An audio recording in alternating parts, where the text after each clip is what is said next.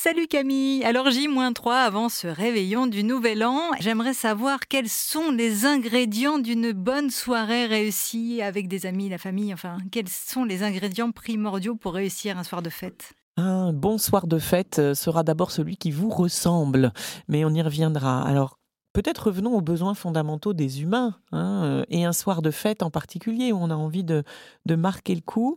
Un des premiers besoins d'un être humain, c'est de se sentir appartenir, en lien.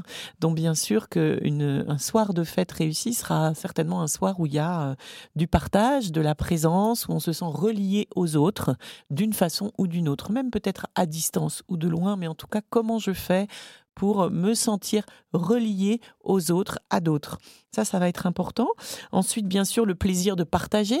Partager ensemble du plaisir, des plaisirs. Ils peuvent être culinaires, ils peuvent être le plaisir de danser ensemble, musical, etc. Donc, quels sont mes plaisirs à moi et comment est-ce que je vais les partager avec d'autres ? Ensuite, ça peut être aussi simplement le sentiment d'être utile. Voilà, un soir de fête réussi peut aussi être d'aller se mettre au service, par exemple, de gens plus isolés et justement aller créer du lien, etc. Et cette sensation d'être utile à d'autres peut être votre soir de fête à vous, vraiment.